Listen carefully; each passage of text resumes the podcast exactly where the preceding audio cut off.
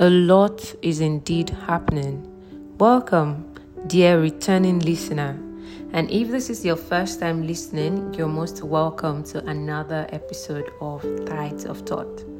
If you haven't followed me yet, please do follow, and you can also check out my previous episodes. Alrighty, let's start.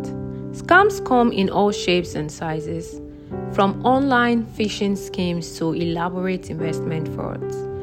Regardless of the specifics, the aftermath of being scammed can be emotionally and financially devastating.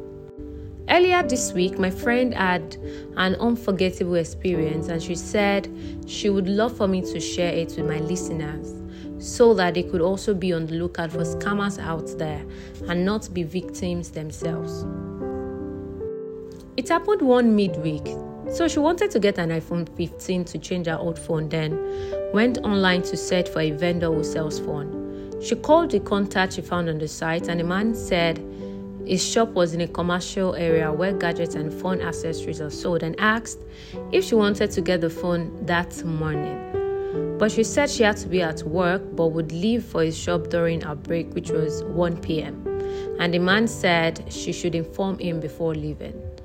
She called the man before 1 p.m. to inform him that she was about to leave. He said no problem and told her that when she gets to the shop, she should tell the lady there that he is her uncle.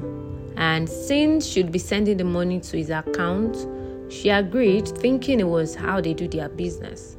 Afterwards, he described the shop to pick up the phone to her.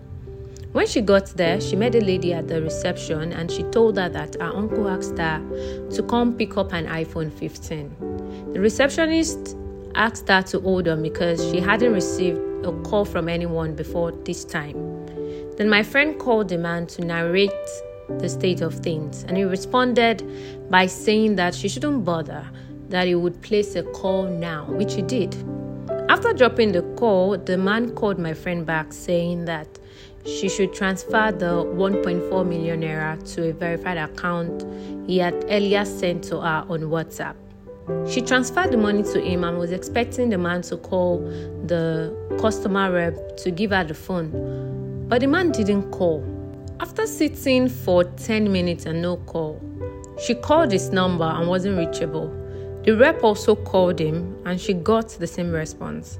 After multiple tries, it dawned on her that she had been scammed and it was already evening at this point.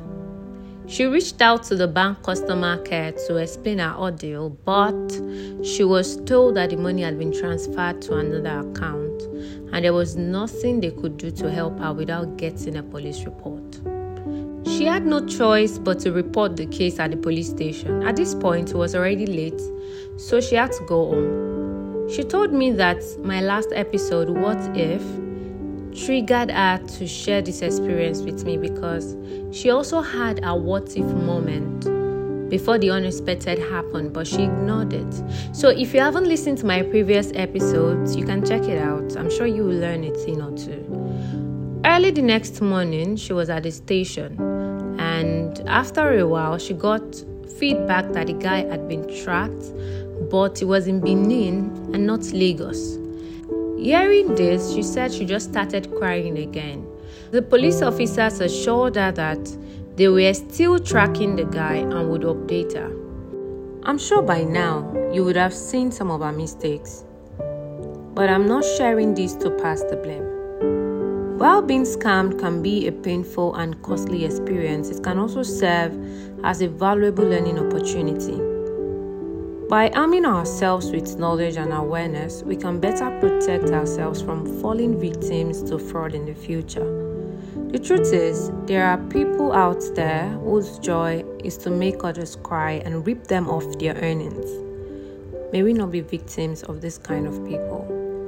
One must be cautious about deals that seem too good to be true. She later opened up to me that she got a 1.8 million naira pricing from a colleague of ours who sells gadgets, but because the deals online were cheaper, she went for it. I'm sure by now you'd have learned a thing or two. Thank you for tuning in. Please share with someone you might be saving them from this kind of experience. Until next time, Stay safe, stay vigilant, and guard your money well. This is Tosin signing out.